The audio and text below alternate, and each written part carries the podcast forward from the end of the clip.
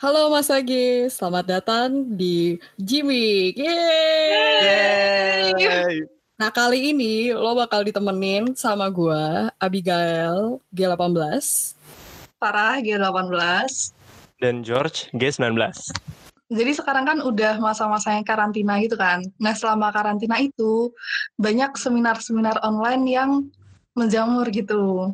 Nah di IMAG sendiri kita juga menyediakan uh, sem bukan seminar sih, se lebih seperti tanya jawab antara kita dengan alumni-alumni dari IMAG nih. Nah, kemarin itu nama acaranya tuh Ancang X Extra Kampus. Nah, untuk yang belum tahu itu tuh membahas setelah kuliah dari arsitektur mau jadi apa dan bagaimana gitu. Ya jadi ada dua narasumber yang keren banget nih, yang dua-duanya merupakan alumni dari IMAG. Yang pertama ada Kak Denis Pratama dari G15. Beliau ini sekarang bekerja sebagai UX designer di Tokopedia. Dulu sewaktu di IMAG, beliau merupakan ketua biro PSDA. Wah emang emang keren banget lah orangnya ya. Jadi sebenarnya sebagai user experience designer nih, backgroundnya apa sih?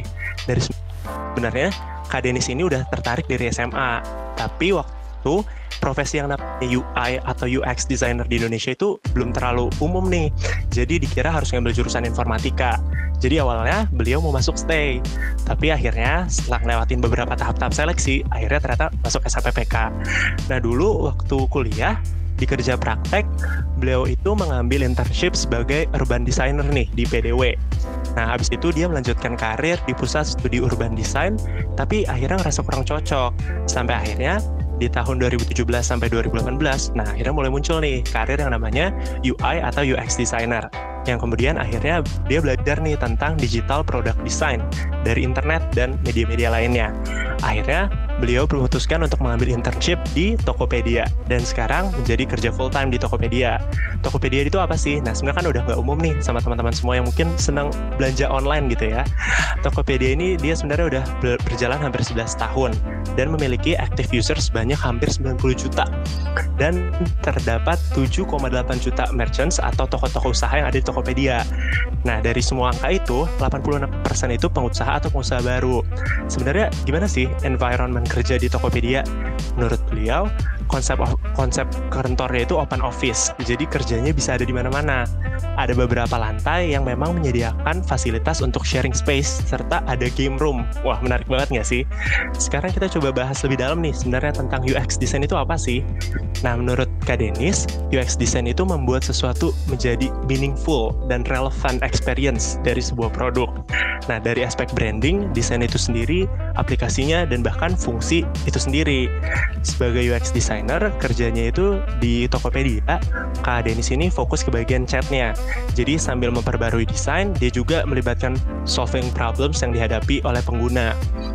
Sebenarnya untuk produk desain career path yang uh, ditekuni sekarang itu sebenarnya semakin ke atas cakupan desainnya itu semakin besar nih Kak Denis menjelaskan kalau misalnya principal designer itu fokus untuk memikirkan desain yang cakupnya lebih besar. Sedangkan product design lead itu fokus ke manajemen tim desain dan proyek.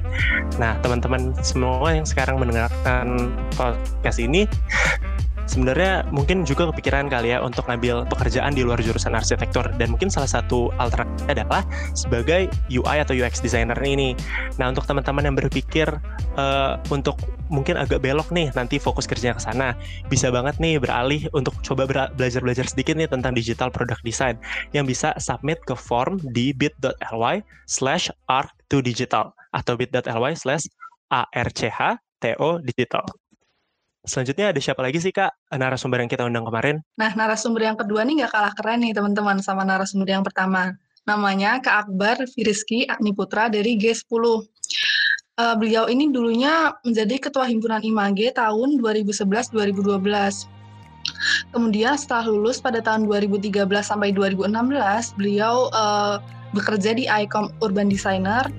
Lalu untuk tahun 2016 sampai 2018 ke Urban Plus dan sampai sekarang beliau ini bekerja di Kengokuma and Associates. Nah, menurut beliau, menurut Kak Akbar ini, pengalaman di kampus itu bisa dipakai sebagai bekal untuk berpetualang. Pada tahun 2011, Kak Akbar ini cukup aktif di kemahasiswaan terpusat dan menjadi danam OSKM ITB. Dari situ, Kak Akbar dituntut untuk mulai melihat dari berbagai sudut pandang yang lebih makro, yang lebih luas. Nah, dari situ juga beliau mulai dibukakan cara berpikirnya bahwa arsitektur itu merupakan suatu hal yang lebih luas. Waktu di himpunan akan banyak momen yang berharga dan di sini mendapatkan sudut pandang yang baru, kawasan yang baru dan teman yang baru. Nah, arsitektur itu juga bukan sebatas bangunan, tapi yang penting itu adalah pola pikirnya yang didapatkan di arsitektur. Nah, setelah lulus ke Akbar itu uh, memilih untuk bekerja menjadi urban designer di ICOM tahun 2013 sampai 2016. Uh, urban designer sendiri, menurut pengertian Kak Akbar, mendesain ruang di dalam bangunan dan di luar bangunan. Di ICOM, Kak Akbar belajar untuk mendapatkan sudut pandang cara mendesain sebuah kota. Selanjutnya beralih ke tempat kerja Kak Akbar berikutnya yaitu di Urban Plus. Nah, bedanya itu isu di sini itu lebih strategis dan klien kebanyakan dari pemerintah. Di sini uh, Urban Plus ini menjadi konsultan pemerintah. Mentorship di sini itu sangat penting, mencoba cari seseorang yang sangat dekat untuk menambah wawasan. Dari situ, dapat banyak pengalaman untuk melihat arsitektur yang lebih luas. Nah, untuk sekarang, Kak Akbar ini uh, bekerja di Ken Gokuma and Associate. Pasti teman-teman juga udah sering dengar kan nama-nama Ken Gokuma. Nah, di sini tuh ada uh, salah satu prinsip penting yang di, uh, dipegang oleh Ken Gokuman di sini, yaitu arsitektur tidak harus mendominasi. Di Ken Gokuma and Associate ini banyak bangunan yang menyatu dengan lingkungan untuk menciptakan atmosfer yang lebih hangat, jadi lebih intim gitu banyak elemen-elemen netral didukung dengan teknik-teknik pertukangan yang baik, dan bagaimana cara material dapat menjadi teknik desain yang baik. Karakter utama dari Kengokuma and Associate ini adalah transparasi, seperti ruang luar dan ruang dalam yang menyatu. Nah, kenapa kok Kak Akbar dulu bisa join ke Kengokuma and Associate ini? Awalnya tuh dapat uh, info dari teman yang kerja di ICOM yang di tempat kerja Kak Akbar tadi yang saat itu sedang bekerja di KKAA ada info bahwa ada peluang untuk kerja di Ken Gokuma sebagai internship.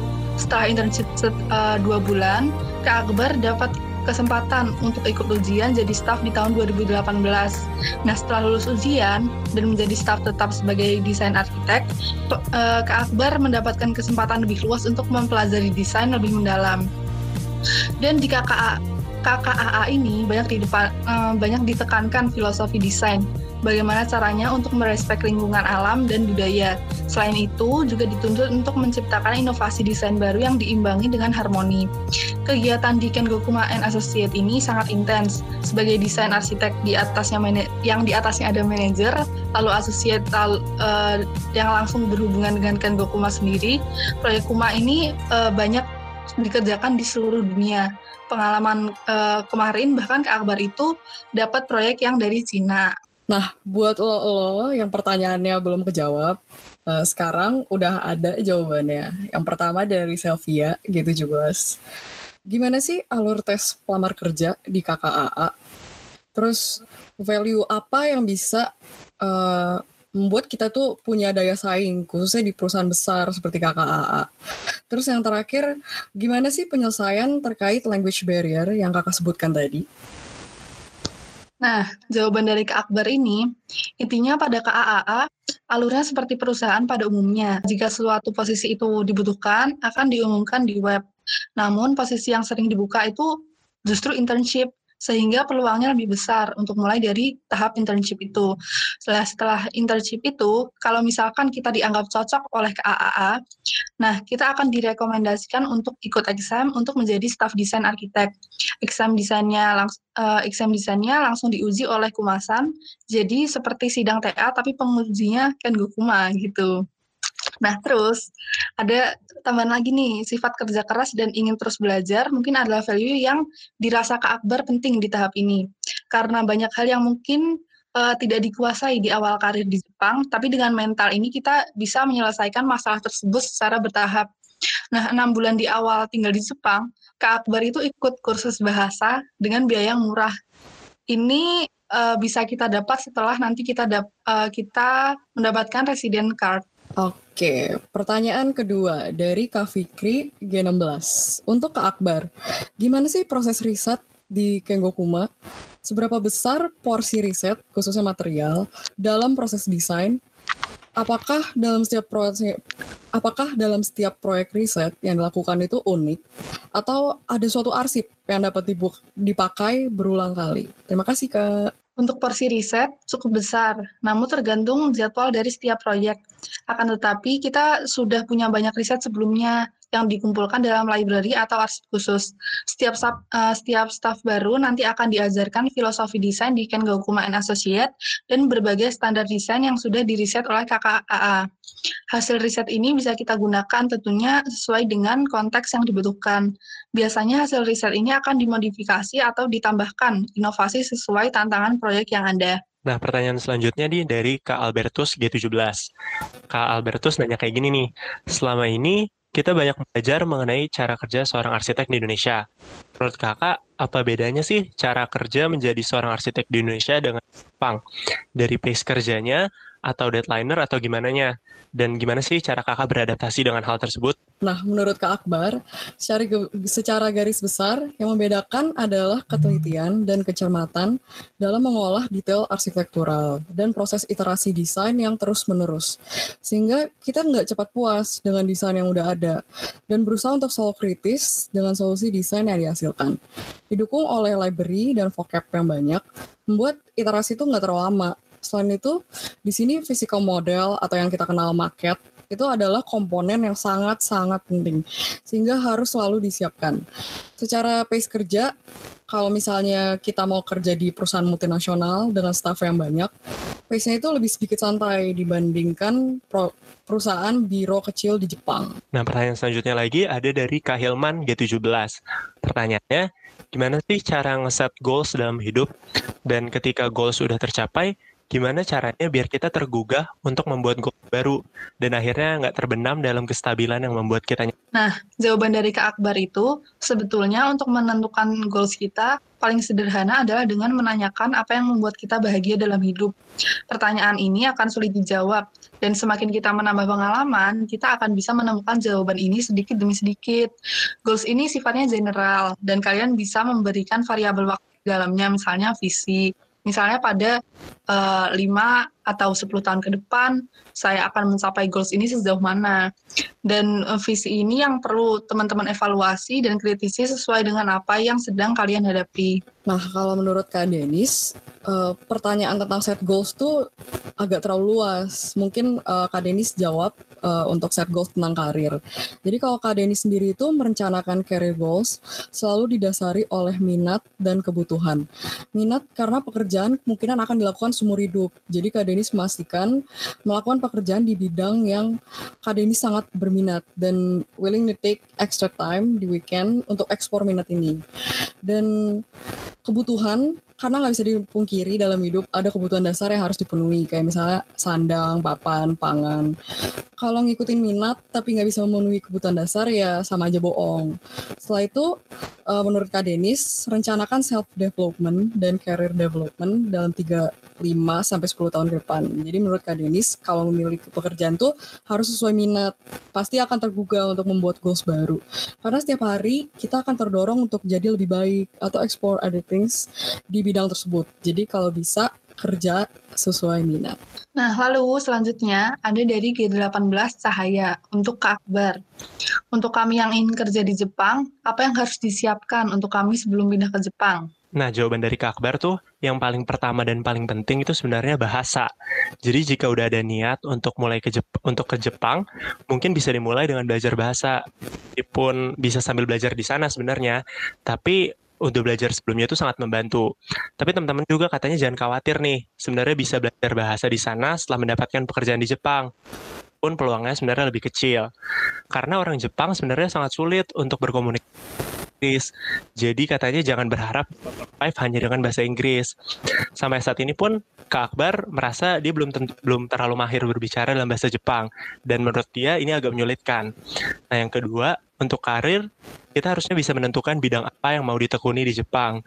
Karena banyak beberapa alumni arsitektur ITB juga yang bekerja di bidang konstruksi atau bidang lainnya di Jepang. Nah, lalu pertanyaan penutup ada dari G18 Rahmi.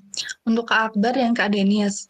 Seperti yang Kak Akbar katakan tadi, mentorship di lima tahun pertama setelah lulus itu penting.